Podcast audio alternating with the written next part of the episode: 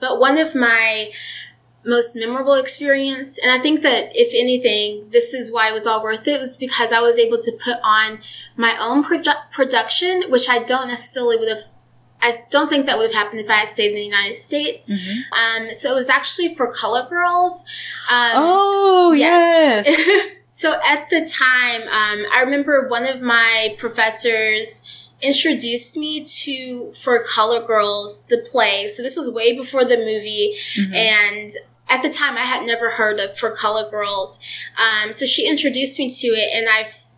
It was very important for me to put on the show at that time, um, kind of like how I felt. In many ways, I think I felt called to come to go to London. I felt this strong desire that would not leave um, until I was there, and so it was the same for for Colored Girls. It was I had to do that.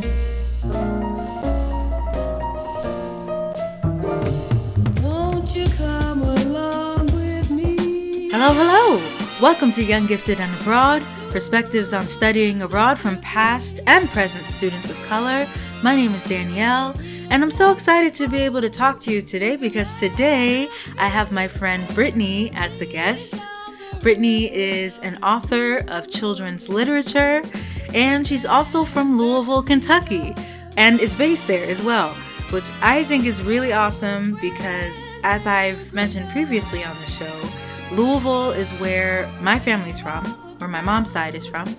And I was so excited when I found Brittany because I would get a chance to interview someone from Louisville again without having to mind my family for guests. I feel like they have been gracious enough. Uh, you might remember my cousin Kayla from episode one, my other cousin Jaquay from episode six, and my aunt Faye from episode 29. There might be more in the future, who knows? But that's beside the point. The point is that I was able to interview yet another talented, phenomenal person from Louisville. And Brittany is that person. So, as I mentioned, Brittany is an author now, but her pursuit of the arts actually started with theater. And she even earned her bachelor's degree in drama in London uh, in the UK. Yes, that one in the UK. So she started out at an HBCU in North Carolina, and because she had been drawn to the UK from a really young age, she decided that she wanted to study drama in London for a year, and so she found a way to do that.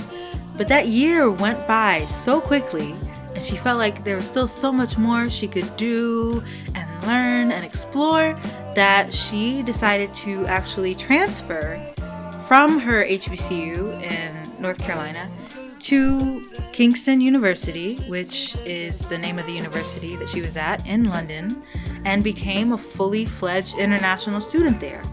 And ended up spending just shy of four years in London total.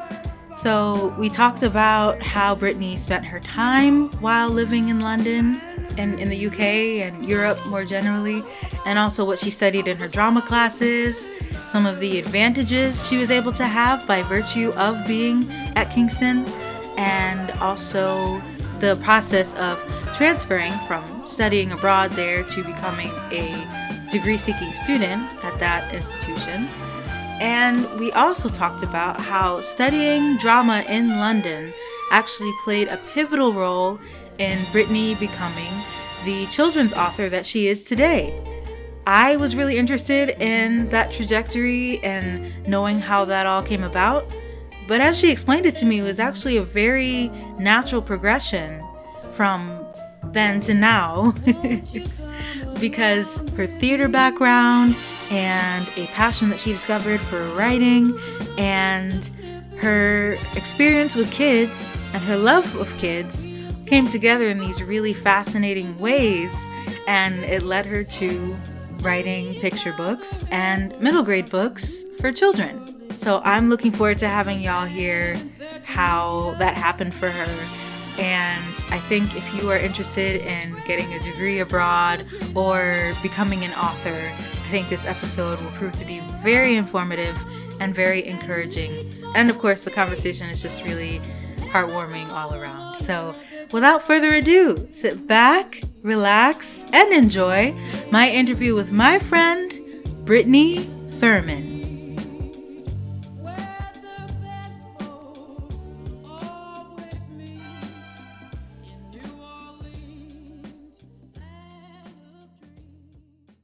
I'm I'm great actually. I was really excited to talk to you because um, the only people who are from Louisville that I've interviewed on this podcast so far are um, my relatives, and mm-hmm. it's been a couple years. It's nice to be able to talk to someone from Louisville uh, again. So thanks for being here and agreeing to be a guest.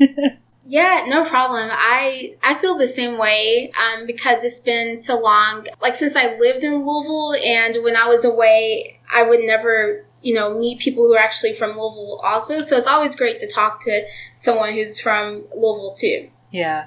Yeah, for sure. And I do want to make it clear, um, just just so there's no misunderstanding. I myself am not uh, from Louisville, unfortunately, but uh-huh. my mom's family is. So, oh, like, okay. I've been going there multiple times a year since I've been alive. So I have a very strong connection to the city, even though it's yeah. not, I can't claim it, you know?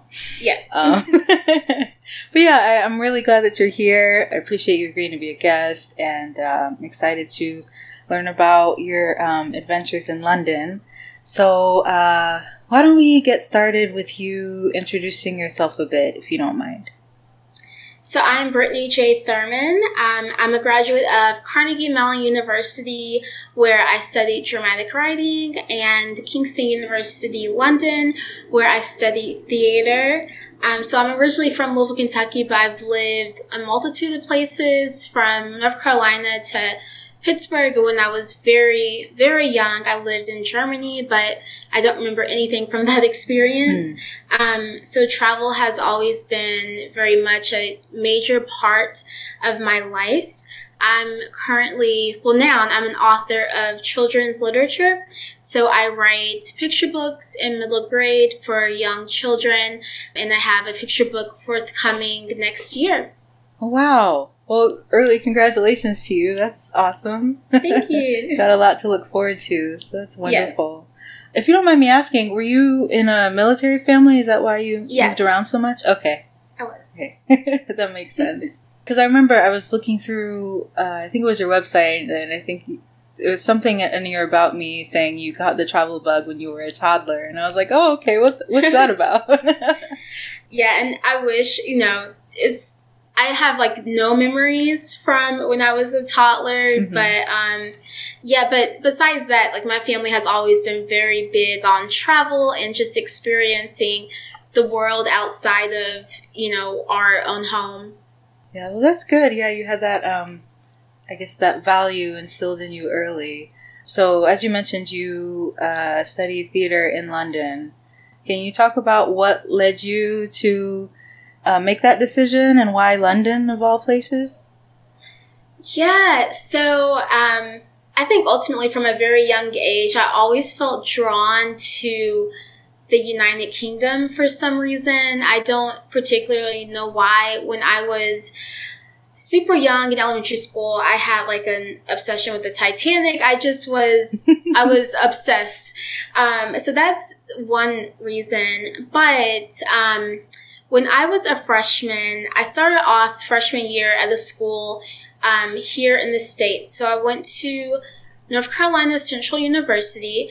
I went to North Carolina Central because I felt like that was what was expected of me um, at the time, and it also felt like my only option at the time. A lot of kids um, leaving high school, they are very invested in studying, like where they're going to go, what school they're going to go to, and for me, it was just like I, I just chose any place basically. Hmm. Um, and so NCCU is a great school; it's an HBCU, but once I started at Central, I realized that it wasn't the school for me. Um, it felt as if I wasn't being challenged enough. And I guess my family has always instilled in me um, this aspect of being challenged. And for mm. me, it felt like, unfortunately, felt like high school 2.0. It just was not oh, the yeah. experience.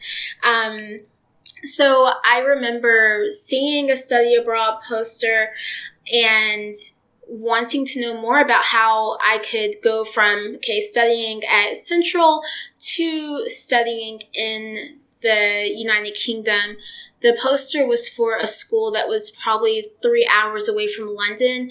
And I knew that I wanted specifically a London experience. And so from what I remember, I went to a study abroad officer to talk more about how I could kind of have this study abroad experience. Mm-hmm. Um, so this was early 2006. So some of it is very hard for me to remember because it was oh, you know, okay. a long time ago. um, but um, yeah, I remember going to this person and saying, you know, I want to study in London. I was given the option, okay, do you want to study for a semester or a year? And I felt that a semester was way too short and a year would be better for me. And at the time, I didn't know that I would extend my study abroad experience because a year was not long enough. Mm. So that's how um, you decided to go to London and to go for a year at first. Um, yes. Were you already studying theater before you decided to go to London? Yeah, I was. So um, in high school, I studied theater at North Carolina Central. For some reason, I don't remember a theater class I probably was, but I think that's part of the problem that I wasn't being challenged because I don't remember. Mm-hmm. Um, so, um, but yeah, from a very young age, like theater has always been like a huge like love of mine. I'm not. I'm not an actress and I'm, I definitely was not the best actress when I was studying theater, but I've always loved performance and the stage. And so I wanted, I knew that I wanted that to also be part of my experience when I studied abroad and that was another major exper- uh, reason why I chose London because I knew if I'm going to study theater, then it needs to be in London. It couldn't really be anyplace else. Mm-hmm. I see. And so the advisor you talked to somehow um, made you aware of Kingston as an option. Yes. And that's where you ended up going. Um, yeah. In London. Okay.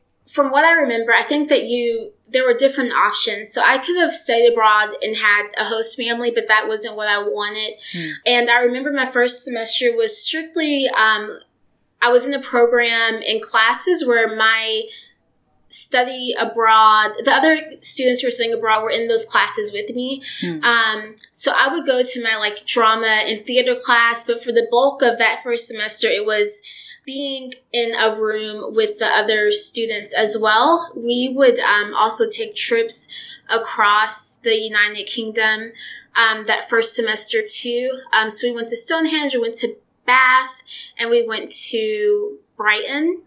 And then the second semester was okay, you're on your own. I guess they kind of like just turned us loose. Like we were just on our own to do our own thing. But then like specifically, okay, these, you can take your classes as you would if you were a student here in the United Kingdom. I see. Yeah, so you had like a semester to gain your bearings along with the other study abroad students, and then yes, second semester was like be on your own, do your yes. own thing. okay. Yes, I see. Um, can you tell me about Kingston? I, have never heard of. I mean, I'm not an expert on universities in the UK in the first place, but I've never heard of Kingston. I don't know much or anything about it. Can you uh, tell me about what that school was like? Yeah, so Kingston is about 25 minutes, if I remember, um, outside of central London. So, you know, central London, you have like Buckingham Palace, you have uh, Westminster Abbey. You have like those major attractions and images that you think about when you think of London. But Kingston was about 25 minutes by train outside of London. So you really kind of got, um, you were able to have the city experience, but then also you could like explore this other aspect of living in the UK without living directly in the middle of the city. Mm. I was at the Penrhyn Road campus or Penhill campus. I can't remember, but it was a basically a huge campus spread across Kingston upon Thames, and I'm trying to remember. So, um, I remember that I had classes in a old historical building that was specifically dedicated to theater. Mm. But it was just your typical like university campus. So you had um, buildings that were for specific subjects. One thing I don't remember is there being like a dining hall. I think that um, at the time in the UK, it was okay, like you can eat at certain restaurants and you eat on your own. Mm. Yeah, so it was just this typical school. I don't know. I wish that um my memories are kind of foggy. Mm, so, okay. but yeah, but I do remember that I, even though I've lived um within like walking distance of the campus, like I would have to still take the bus to get there because mm-hmm. things were kind of spread out. I see. Okay. And as far as theater goes, I was a theater kid in high school, but I didn't like go on to study theater at, in university. So I don't know what it's like to be mm-hmm. Like an actual theater student. Can can you describe what it was like studying theater in London? Like what kinds of classes you were taking taking and and if being in London affected any expectations you had in terms of your growth as a, a theater student? Yeah, so before I arrived, I didn't really. So the theater program that I was a part of at Kingston was mainly theater theory. Hmm. Um, and when I was in high school, for instance, I came from a background of like theater performance. So I went from, you know, putting on plays or being in plays to learning the theory behind theater, in particular, um, particular like playwrights or theatrical artists, mm-hmm. and the development of theater in the UK. So it was kind of more like the history aspect of theater, which was like jarring for me because I wasn't, I was expecting more performance, and for that first year, that's not what happened. Right. For my second year, like we would have day long classes, like nine to three dedicated to one specific class on devising theatrical performances, um, improv, and in particular, what I was studying was experimentation within theater, hmm. um, which I kind of grew to love, but I didn't realize going in that this is what my theater experience would be. Mm. Um, but one of my most memorable experience, and I think that if anything, this is why it was all worth it, was because I was able to put on my own produ- production, which I don't necessarily would have. I don't think that would have happened if I had stayed in the United States. Mm-hmm. Um, but I felt the program was small enough for me to kind of experiment and develop my own play from like choosing the actors to devising the choreography. So it was vastly different from if I had stayed in the United States. I think it, if I had studied theater, it would have been performance. And in the UK, it was this is the history, this is the theory, and now go out and try to do the same thing. Hmm. Wow, what an amazing opportunity that you got to, you know, um, put on your own production. Um, I'm sure that took a lot of work which you know I don't know. I, I wouldn't know the the what is it called? All the aspects that go on behind mm-hmm. doing that. But um, uh, what was it like? You know, putting on the show. I mean, how much time did you have to to put your show together and and perform it or have it performed and all that? So I think it was a semester. So the beginning um, started with figuring out what show um, I would put on.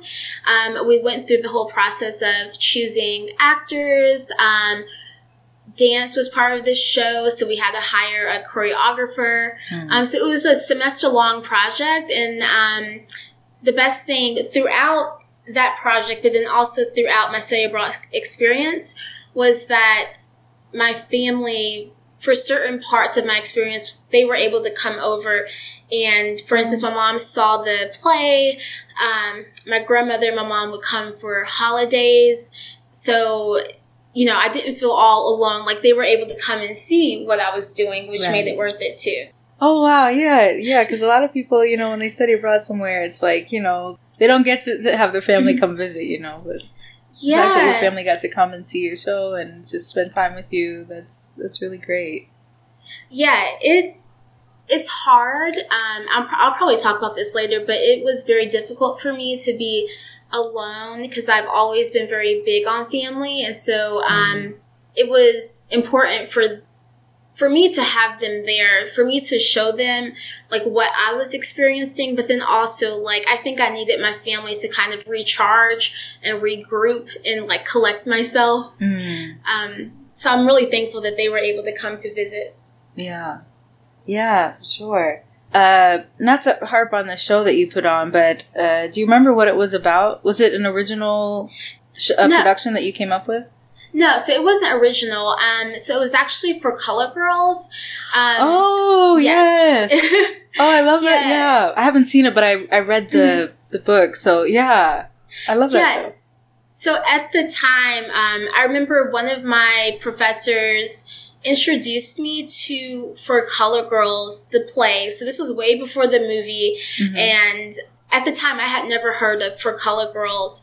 Um, so she introduced me to it and i it was very important for me to put on the show at that time. Um, kind of like how i felt in many ways i think i felt called to come to go to london. I felt this strong desire that would not leave um, until I was there. And so mm-hmm. it was the same for for Colored Girls. It was I had to do that, and it was a small production. So instead of having a full cast, there was only three of us doing this show. I think that we had to cut a couple of characters, but it was an enlightening experience, I think, for myself and then for the two other um, actors who were able to be part of the production with me because mm-hmm. I was also in it. Yeah. So did you- I'm sorry. I, I, just had this image of my head. So uh, since it was only like uh, three of y'all in the show, well, you said you cut down characters. Yeah. But I'm just thinking like because there's so many different colors, like people playing different colors. So I don't know if you like yeah. all had to rapid change your clothes to, to um, do these different characters in different colors. Or there's a poster in my apartment somewhere and I can't find it. But I remember I was the woman in yellow. I think one of my friends was the woman in red and my other friend was the woman in blue. I honestly cannot remember. Mm. I hmm. don't know if, um, at one point maybe we used a scarf to represent another character. I also remember it being hard for me to find other people to perform in this production for some reason. I'm not sure. But yeah, it was a very small cast. I see. Okay. Oh yeah, well good on you for doing that um doing that play. Yeah, wow. I had really forgotten about it completely until you mentioned yeah. just now because I don't think I've heard people talk about For Colored Girls since the movie came out, and that I know, yeah, yes, yeah. People don't talk about it since the movie, but yeah. So you know, when I went to school, it was 2006, and I can't exactly remember when the play was written, but I don't think it was very popular. It mm. wasn't, you know, I haven't studied theater for a while, and it wasn't introduced to me until I went to um, Kingston University. Wow. All right. So you mentioned how when you went for uh, at first it was supposed to be a one year program, and then you realized it wasn't enough. Is that because you just wanted to stay in London longer, or you wanted to see more of what um, your your program at Kingston had to offer you. What about your experience made you want to stay longer? I felt that my first year went by fast. Like my first semester sped by. We were traveling a lot. It was basically it was like okay, this is the fun aspect of your stay abroad program. Like this is your time to play. Basically, that's what it felt like. Mm-hmm. Um, and the first year sped by um, faster than what I thought. It seemed like um, I blinked, I looked up, and it was almost time for me to go. And I did not want to leave. I wasn't ready to come back to the States. I felt like I hadn't explored the UK enough, and I definitely hadn't explored um, Europe enough. Mm. And I felt that I would be missing out if I had left at that time. So I decided, I think a few months before my program was due to end, I decided to transfer. Um, so throughout my first year of studying abroad, technically I was still going to school at North Carolina Central, but I was just going to school in a different country. Mm-hmm. And um, I transferred from Central to King's University, but I had to go through the process that a student in the United Kingdom would have gone through if they were trying to go to university. So I had to basically apply from scratch oh, and, wow. you know, hope that they would accept me, even though I was currently a student going to their school. And thankfully they did, um, accept me. But yeah, I felt that my program for that first year was going by too fast. I hadn't, I had not been in London enough to feel that I had done anything. And I felt that if I had come back to the States after that year, my memories from that experience would have basically like evaporated. It would mm. have been mm. like, um, you know, I was there and now I'm back here and I wanted to stay. yeah. Yeah. It would have been like almost like a dream that just fades away yes. too quickly. Yeah. Yes. Okay. So you so you went from being a study abroad student to being like an international student, basically, yes. at this university. Okay. Wow. You know, I hear of people transferring here within the states. You know, to from one university to another within the states. Mm-hmm. Um, but transferring from the states to the UK, that's you know, that's that seems like quite an endeavor. You know, so um, I feel like that's so brave of you that you went through that and not knowing if you would get accepted mm-hmm. or not, but you still went for it. You know. That's Thank so you. impressive. I think I was just hoping for the best. I think also um, I'm the type of person that likes to think like what's meant to be will be, whatever happens, happens. So I also felt like, oh, well, if I don't get accepted, then I'll make the most out of my experience in the States. But then also I knew that if I did not continue at Kingston, that I would probably transfer to a different school within the United States. Hmm. Okay. Yeah. So so basically, you're um, either way. Central was not going to be the, the place for you um, after your program was over, regardless of whether you got to stay in the UK or not. You knew you were going to go to a different school. Yes. Okay. Yeah. So I mean, you don't have to get into the nuts and bolts of of that the process, but I mean, was it basically just a lot of paperwork or? did you even have to take some sort of like test or something when you were saying how you had to apply from scratch to be accepted as an international student. I mean, what what was involved in that process? So from what I remember, um, it was the application uh, for Kingston. There might have been an essay, but I didn't have to take any tests, like a test that a student in the United Kingdom would have taken. I did not have to take. I specifically remember them saying, "Okay, you don't have to worry about that." But I think that my SAT may have applied. Um, okay and then also, I believe that my year of studying in London had influence on my application. Mm-hmm. So that like worked in your favor since you were yes. already there and you had already basically demonstrated that you were capable of, you know, being a, an active student in London and fulfilling that role. So yes, yeah, okay. So uh, you mentioned how you know, with your family visiting you, it was very helpful because you it helped like recharge you and whatnot.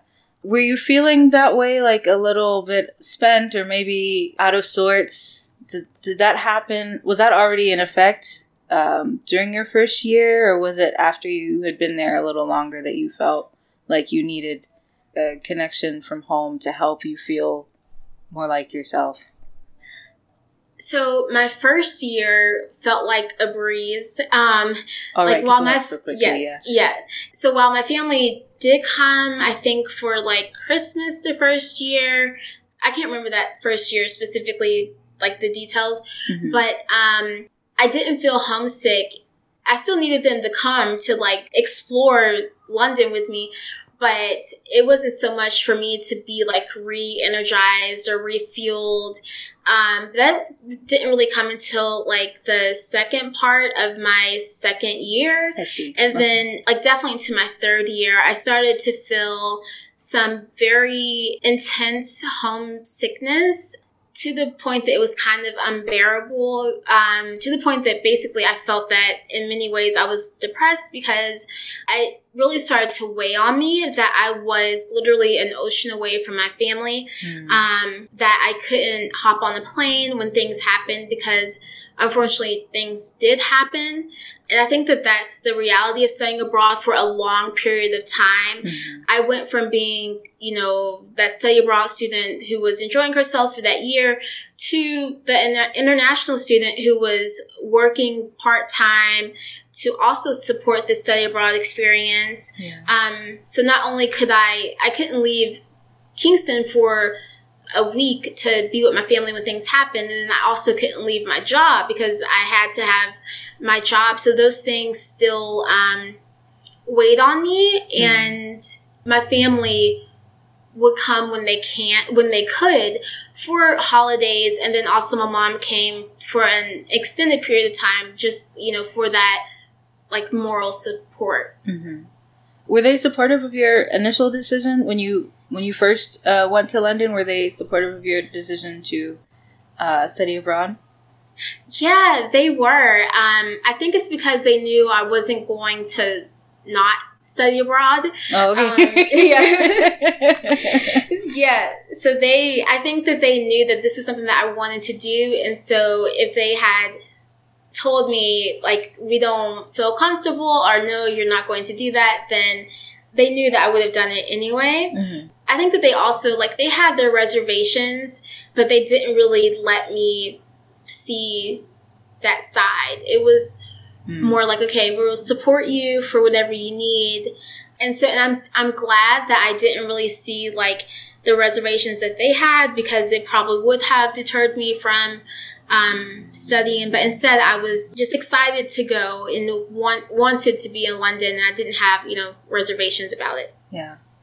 And they probably, I mean, I, I can't speak for them, but I would imagine it's like, since you're already over there, it probably would have been nice for them when they came to visit to already have someone like you were there to show them around and yes and show them all the wonderful things that you discovered and you know show them the city through your eyes you know yeah, it made it much different from just like us taking a family vacation to London. It was, you know, here are the secrets. Here's how we take the train. Here's the shortcut, you know. Um, so it was a very, you know, different experience for them. Yeah. Sure.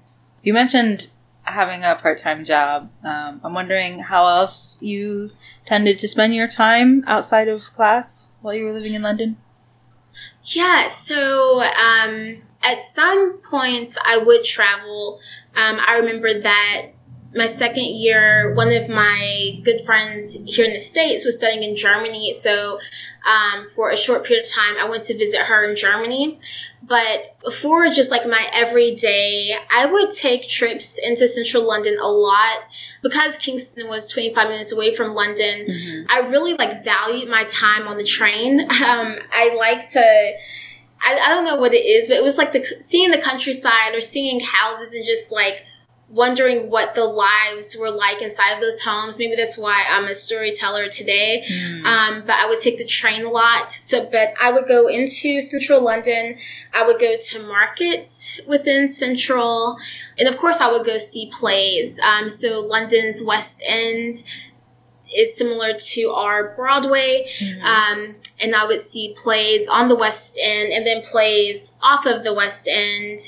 I would go shopping a lot. um, and let me see. Yeah, I think that that was generally just exploring. I really mm-hmm. love to explore and sightsee even when I'm living in a place. And that was um, how I spent a lot of my time.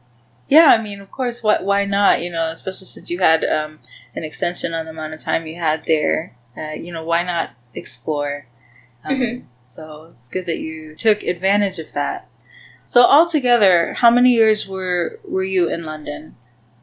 So I was there um, about three and a half years, so close to four, but not quite four years. Um, okay.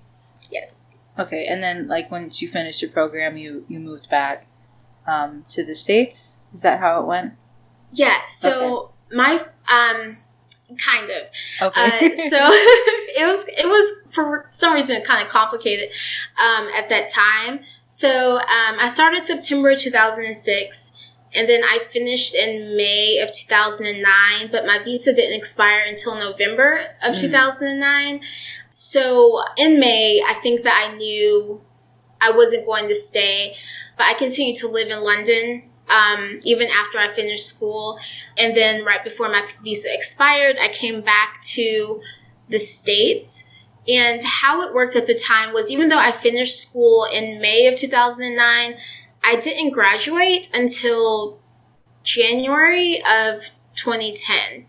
Mm. Um, I can't remember exactly why they did their graduation that way, but the graduation didn't take place right after I finished. Um, so I remember that I had to come back for graduation and my grandmother and my mom came back with me. And so it was kind of like we were exploring London all over again yeah. when we came back, um, which was great too. Mm, nice. Okay.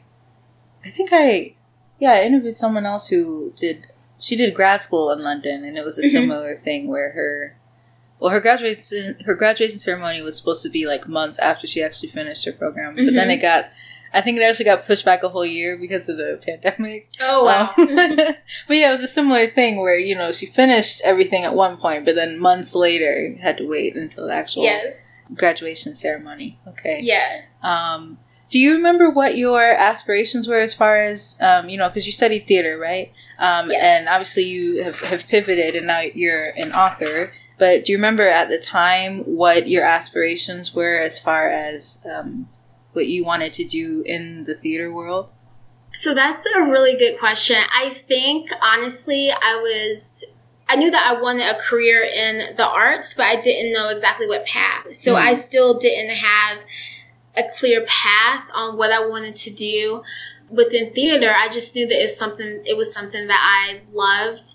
So what happened for me was that my final year, we were taking a playwriting course, and I wrote a play that one of my professors loved. Like, she could not stop talking to me about this play. Hmm. And it kind of planted this thing in my mind that maybe I should have, um, maybe I should look into graduate programs that involve writing. I didn't know if it should be creative writing or playwriting, but I was thinking, well, maybe she's right that there's something here in terms of writing and I should really explore that. Mm-hmm. And I can use my theater background to help me with this writing path that I'm going to take. And so that's what prompted me when I came back to the States to apply to graduate programs. Um, creative writing and dramatic writing graduate programs. And if it wasn't for her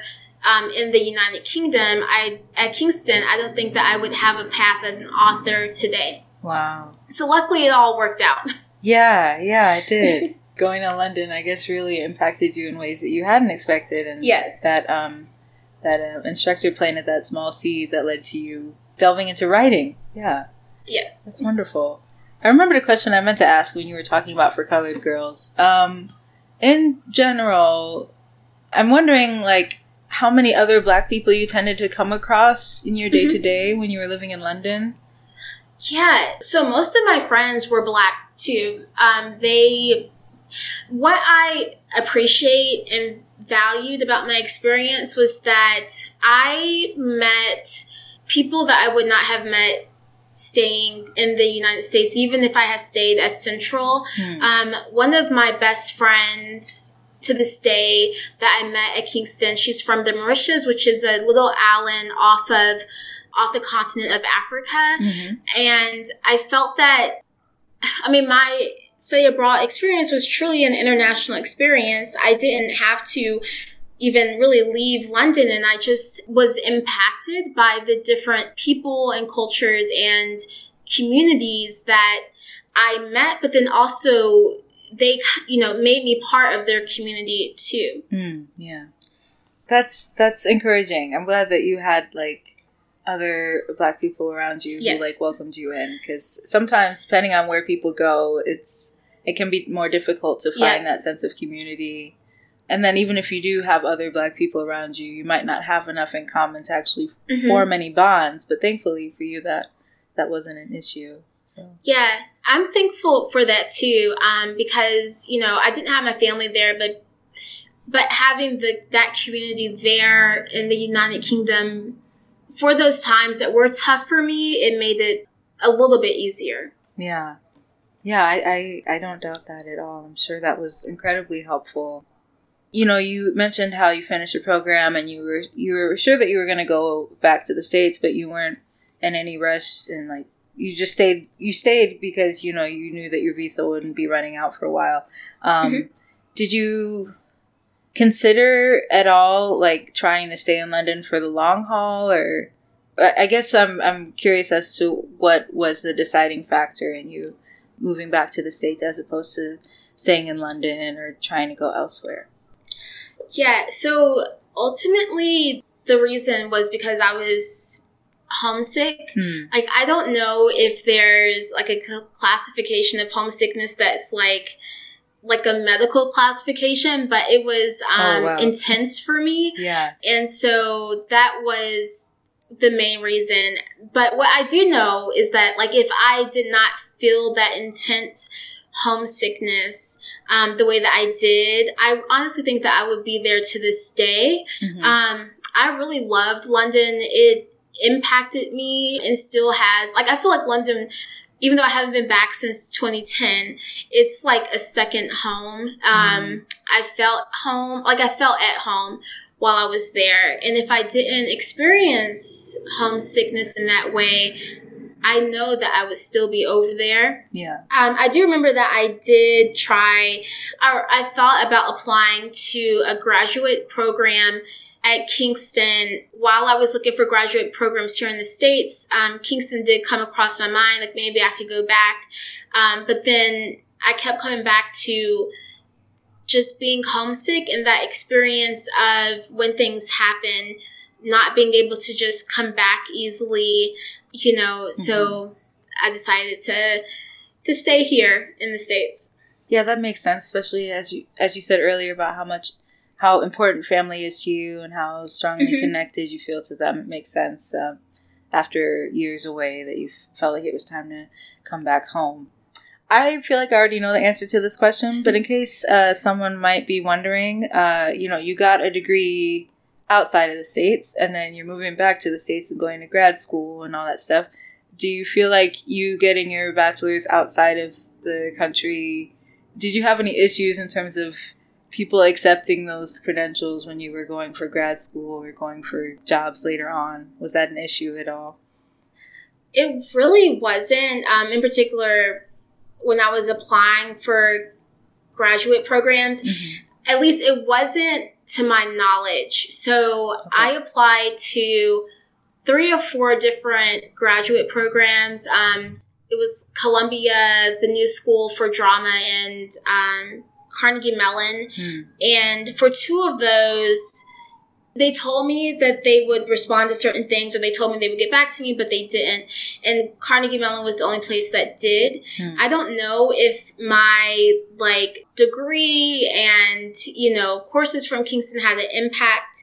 Um, and then in terms of work, people asked about it. Like for instance, if I was in an interview, they asked, "Okay, you studied abroad," but mainly it was curiosity. It wasn't, "Oh, we're not going to um, give you this job because you you studied abroad." It was really you did that, you know, you for a whole three and a half years. So Yeah. okay, well that's good. Yeah, and I, I- figure, especially since it was the UK, it probably wouldn't have been a problem. Whereas, you know, if mhm. sometimes people, if they're coming from other countries, especially if they're immigrating, a lot of times, you know, their degrees or their their academic or professional compliments aren't as recognized when they try to come over Mhm. here and establish themselves. But okay, uh, I just figured I'd ask. Um, Yeah. That's good that that wasn't an issue. So you know, you're a you're an author now. You write. Uh, is it children and middle grade books that you write? yes. Okay. I guess how did you end up here? How did you go from studying theater and dramatic writing to writing children's books? So, like I said, I had that wonderful professor who really um, encouraged me to keep writing. Um, and the play that I wrote, now that I think about it, um, had children as main characters. And I think that maybe that was always in the back of my mind. So when I applied to Carnegie Mellon and Columbia and the New School, I submitted that one play. And while I was at Carnegie Mellon studying trauma, I always had plays that focused on children. Mm-hmm. Um, my plays always had the focus on the child. And during my dramatic writing experience, I um, worked with children as well. So I kind of merged the two, so or three. So merged, you know, theater with writing, and then my work with children. That mm-hmm. kind of just led me to this natural path of writing for children. I didn't know that I would write picture books until um, I started working at a children's library and mm. I was reading a lot of picture books, and I think that I just got into this rhythm of um, like structure and story, and so it started to come natural to me. I see. Yeah, so your interests came together. Are you someone who has always had a heart for children, or who really loves children? Why do you think your work has focused so much on on children? Yeah. Yeah, so I have always had a love for kids. So when I was younger, I would babysit my cousins a lot. Mm. Um, and I think that one thing I picked up on is that um, we often treat kids as kids, which is, you know, important, but also it's important for children to have a voice. Mm-hmm. Um, I think that sometimes we dismiss children too much when children from as young as, you know, a, a baby, they are intelligent and smart and aware. Um, and I want kids to feel, you know, and to, to know that they're valid. Yeah. Um, and I think that, you know, as a child, I think another reason is because I also tend to focus on my own childhood a lot. I tend to think about who I was as a child and if I'm that same person, even though I know that I've grown and I've changed, mm-hmm. I value who I was as a kid and I always want to honor who I was as a kid. And so I think that's another reason why I keep coming back to writing for children. Um, really honoring the kids that are out there who will eventually become the adults that we are today. Yeah. Wow. Yeah. I, I'm fully behind that uh, approach, especially in terms of respecting children, you know, as people and, and, and the ideas that they have and, and all that. I think that's such a powerful thing when people are able to acknowledge that children are, are their own people and they have, you know, much more to offer the world and much more um, ideas about how they fit into it than people might give them credit for. In terms of your own childhood, I was thinking of this earlier. Um, you know, because you said that you knew that you wanted to work in the arts. And I'm wondering, you know, how supportive your family was of of that sort of thing. Mm-hmm. Just because, you know, coming from Louisville and being from a black family, I just, uh, I'm not trying to pro- project anything onto onto mm-hmm. your folks, but it's just something that I'm always curious about. Is like how supportive your family was of the idea of you going into the arts instead of doing something that might seem more practical, mm-hmm. quote unquote practical, you know? Yeah. Well, my mom and my grandmother have always been my biggest supporters. Um, they are the ones who put me into performance when I was a very when I was like a preschooler. Um, mm-hmm. so I don't know if they realized how much I would kind of latch onto it growing up, but they kind of really instilled that performance aspect of um, you know the arts um, into me. I remember like being in high school and my mom being avid on okay making good grades, but also she was still supportive of my pursuit of theater, yeah. even though I didn't know what I would do with that. Um, I honestly don't remember my mom or my grandmother saying things like, you need to think of something else to do. It was more like, okay, make sure your grades are decent, but it wasn't, you know, what will you do with your theater degree? Hmm. Um, and this also could just be that maybe I tuned that out. So maybe they did say those things oh. and I just like didn't pay and attention. I, yes. yeah, because I remember you saying how you'd already had your mindset on studying abroad, and so you know, maybe that was a similar yes. thing with your uh, pursuit pursuit of the arts. It's like I've already made up my mind. This is what I'm going to do. Yes. So it doesn't really matter what other people are trying to say yep. about it. okay. So, you know, you're an author now. You know, you started out pursuing theater and then transitioned into like writing and becoming a children's author. Do you see yourself you splintering off or pivoting into something else um, in the future? No, I um I'm in the children's literature industry for the long haul. So mm, um nice. I think that a lot of people say, you know, when it comes to writing for kids, it's it's about who you know and it's about luck, but also I feel that, you know, my theater and writing background have prepared me to um, have a life um, as an author.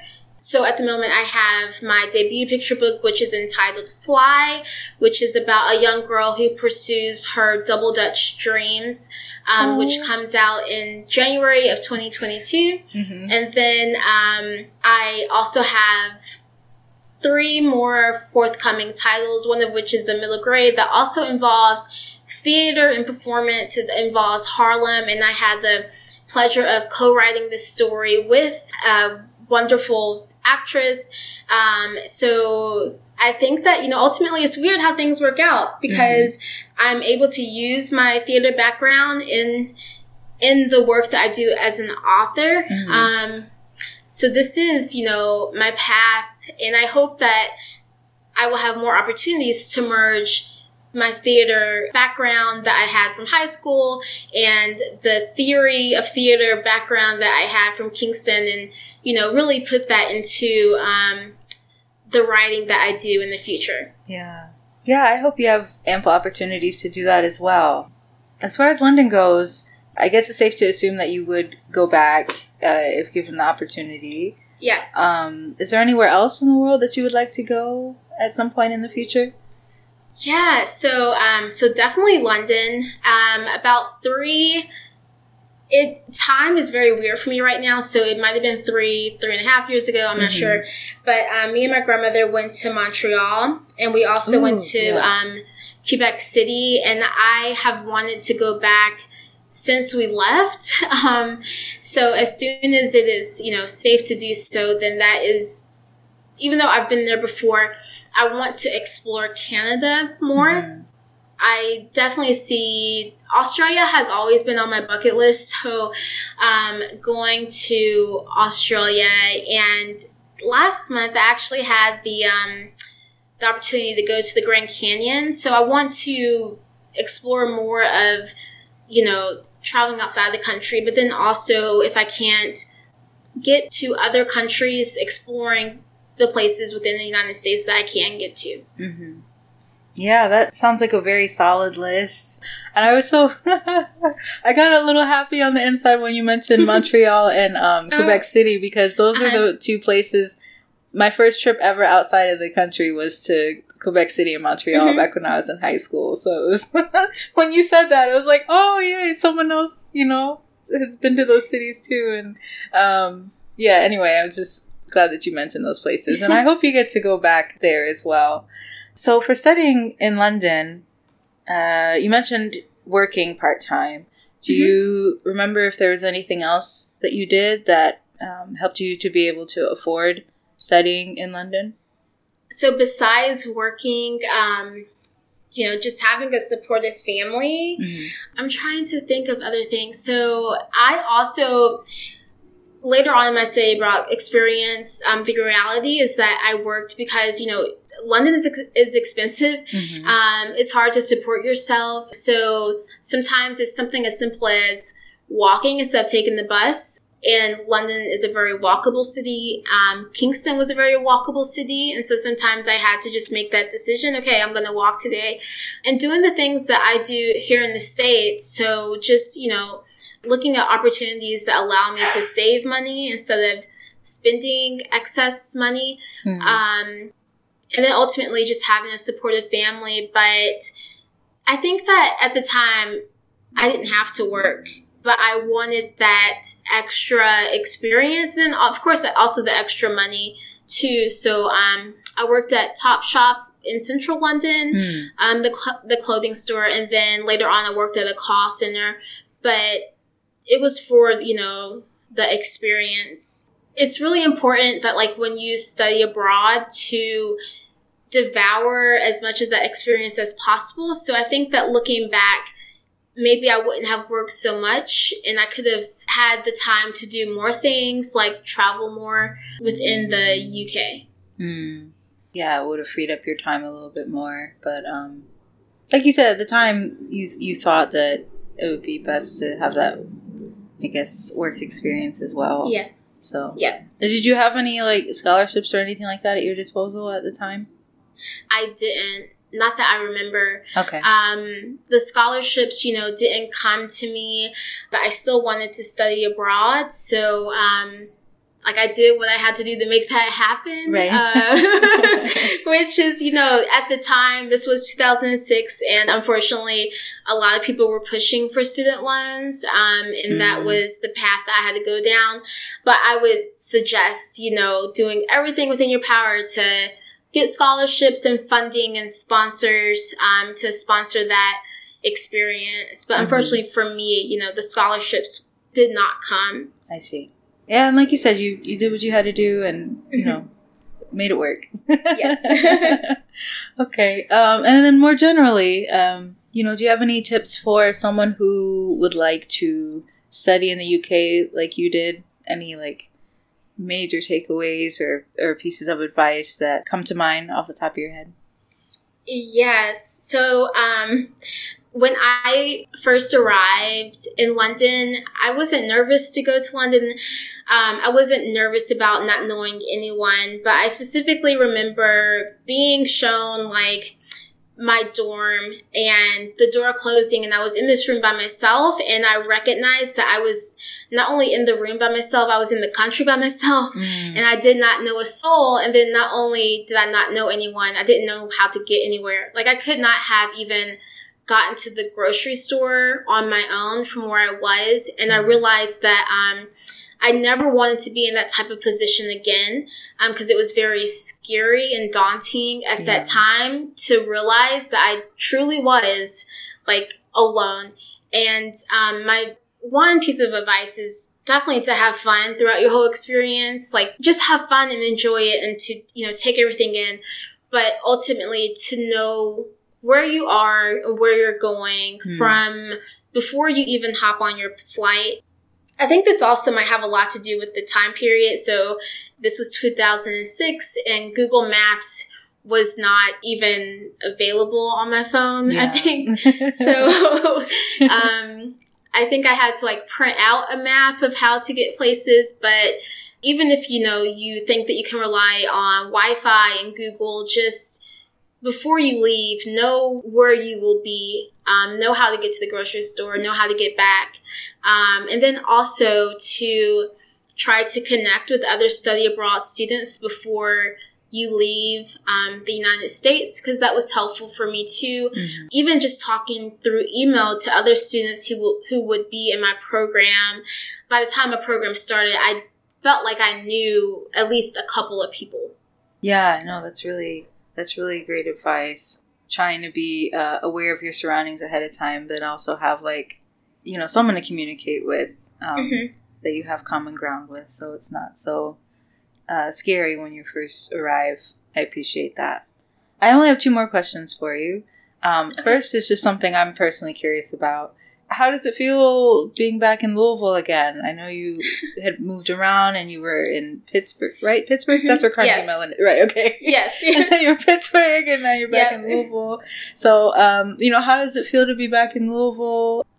so the, while I've, I've been back home for almost two years, it'll be two years in September. I think because of this previous year, just everything feels off, you know, Mhm. time feels off.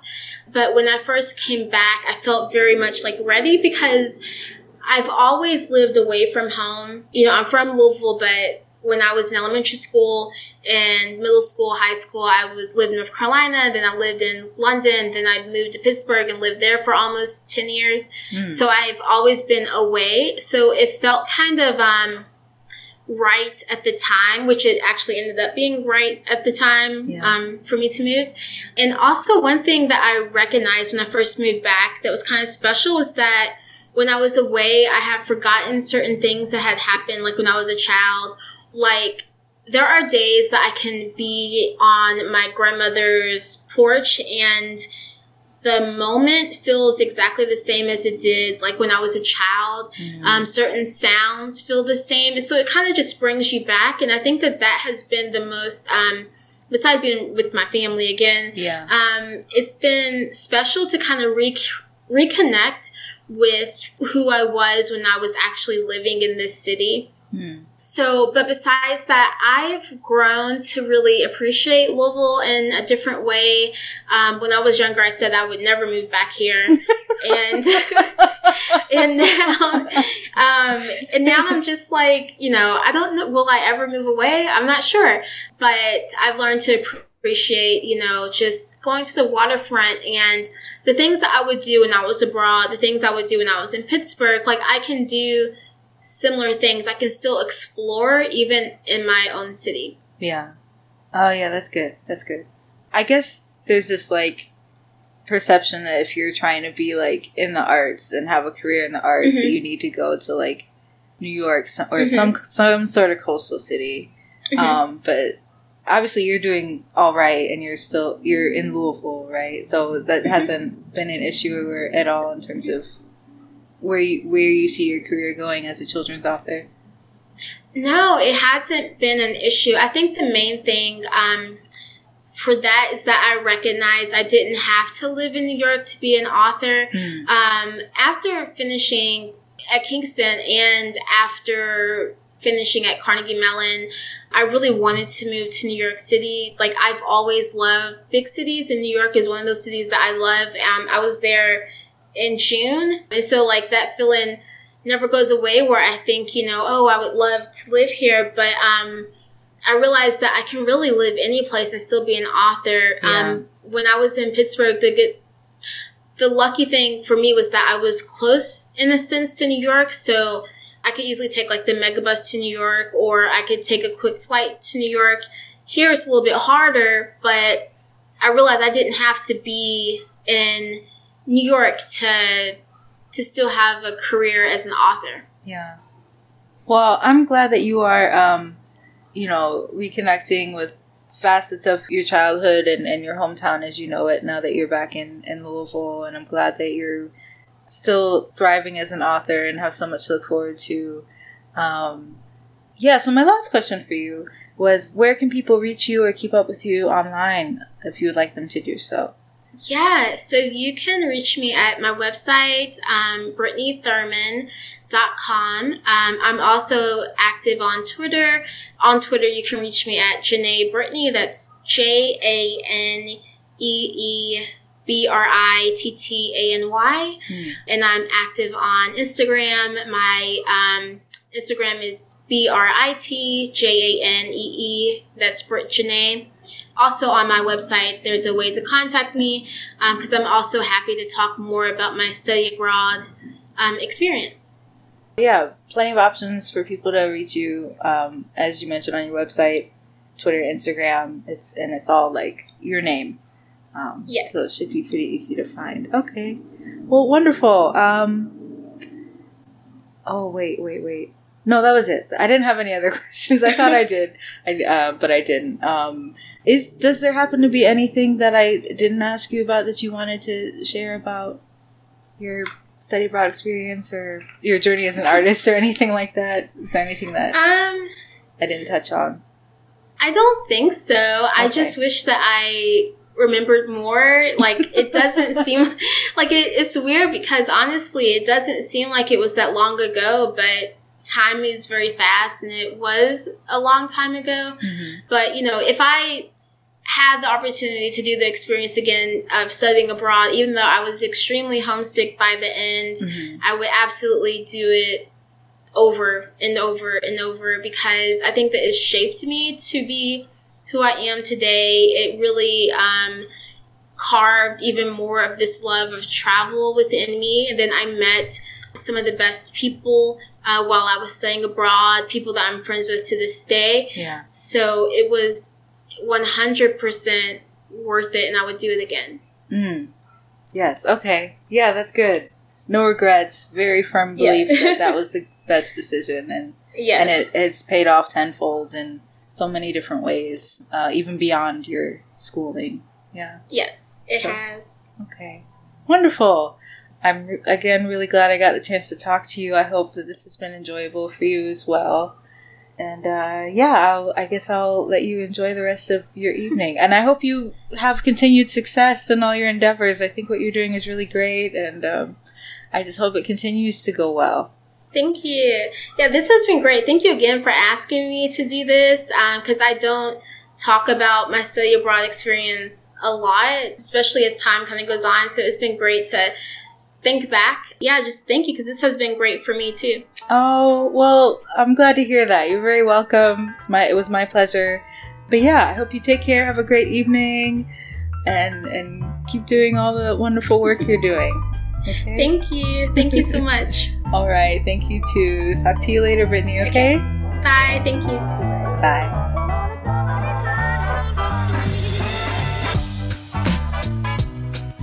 All right, y'all. There it is. Thanks to Brittany for being such a wonderful guest, and I hope you like how this all turned out. For the rest of you listening, don't forget to follow this podcast at Young Gifted and Abroad on Instagram and Facebook, and at YG Abroad on Twitter. And don't forget to check out guest profiles and resource lists on younggiftedandabroad.com.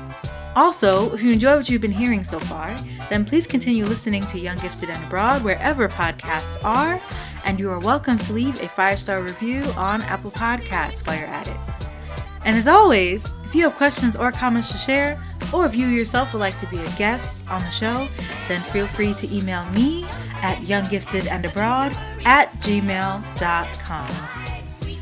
So for the next episode in two weeks, uh, that interview has yet to be recorded. but if all goes according to plan, then the guest of that episode will be someone from Zimbabwe who went to grad school in Germany. So you can look forward to hearing all about that in two weeks, hopefully. but until then, thank you so much for listening and talk to you next time.